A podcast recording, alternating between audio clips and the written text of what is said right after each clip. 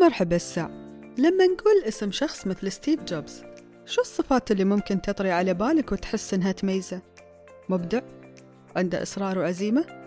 إنزين لما نقول أوبرا وينفري كيف نقدر نوصفها؟ نقول ناجحة؟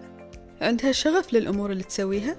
أكيد في شخصيات كثيرة إذا ذكرناها بنتفق إن في صفات معينة هي اللي تميزهم وتكون جزء من هويتهم في عشر ثواني أباك تذكر لنفسك شو الصفات اللي تميزك عن غيرك نبتدي؟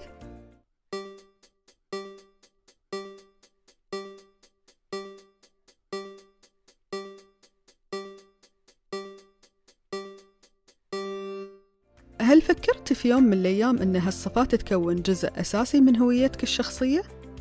صورتك اللي الناس يشوفونك فيها نتيجة مجموعة من الصفات والمهارات اللي تمتلكها هي هويتك الشخصية هل هذا يعني أنك ما تقدر تشكل هويتك؟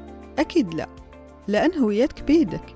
أنت اللي تقدر تظهر أو تخفي أجزاء منها حسب اللي يخدم هدفك. بشارككم بعض الخطوات اللي ممكن تساعدكم في تحديد الهوية الشخصية. بس قبل خلينا نفكر مع بعض. ليش ضروري أهتم بصورتي أو هويتي الشخصية؟ في أكثر من سبب. واحد هالشي يساعدك تكتشف نقاط القوة والضعف وبالتالي يساعدك تطور من نفسك. اثنين هالشي يخليك تقدر تسوق نفسك بطريقة أفضل. ثلاثة هالشي يعزز من قدرتك التنافسية في المجال اللي أنت متخصص فيه أو تعمل فيه. انزين نرجع لخطوات تكوين العلامة الشخصية. الخطوة الأولى تخيل نفسك علامة تجارية وحدد الصفات اللي ودك تمتلكها مثل القوة الجدية المعرفة أو أي صفات ثانية تباها تكون جزء من علامتك الشخصية. الخطوة الثانية ركز على نقاط قوتك وحددها. طبعا في بعض الأدوات اللي ممكن تساعدك تحدد نقاط قوتك مثل نموذج التحليل الرباعي SWOT Analysis واللي يساعدك تحدد نقاط القوة والضعف الداخلية والفرص والتهديدات الخارجية. بوضح أكثر كيف تستخدم أداة التحليل الرباعي. على سبيل المثال ممكن نقول إن واحدة من نقاط قوتك هي قدرتك على إقناع الناس وواحدة من نقاط الضعف ممكن تكون إدارة الوقت. ومو بغلط تستعين بالناس اللي تعرفك عشان يساعدونك في تحديد نقاط القوة والضعف.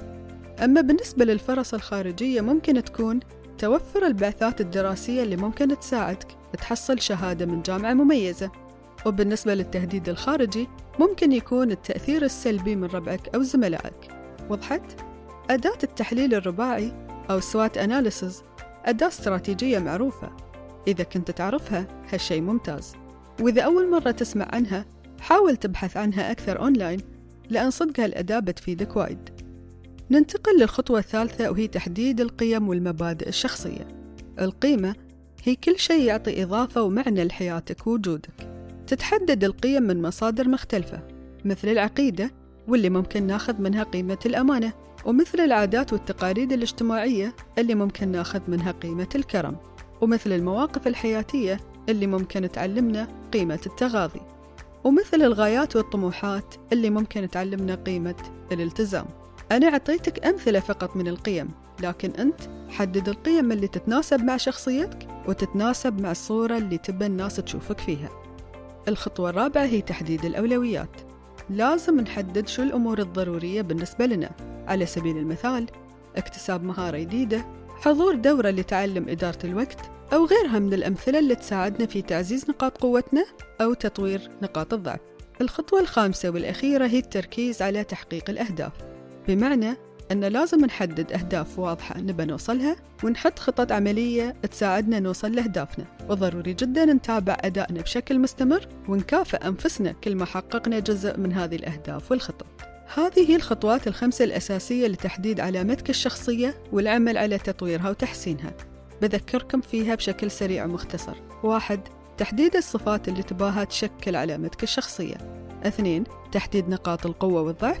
ثلاثة تحديد القيم والمبادئ الشخصية. أربعة تحديد الأولويات. خمسة تحديد وتحقيق الأهداف. واليوم مع استخدامك لوسائل التواصل الاجتماعي ضروري جدا تتأكد أنك محافظ على نفس العلامة الشخصية في مختلف المنصات اللي تستخدمها لأن هالخطوة المهمة بتساعدك على الاستمرار. ونصيحتي لك لا تقلد لا تتخبط ولا تستعجل في رسم علامتك الشخصية.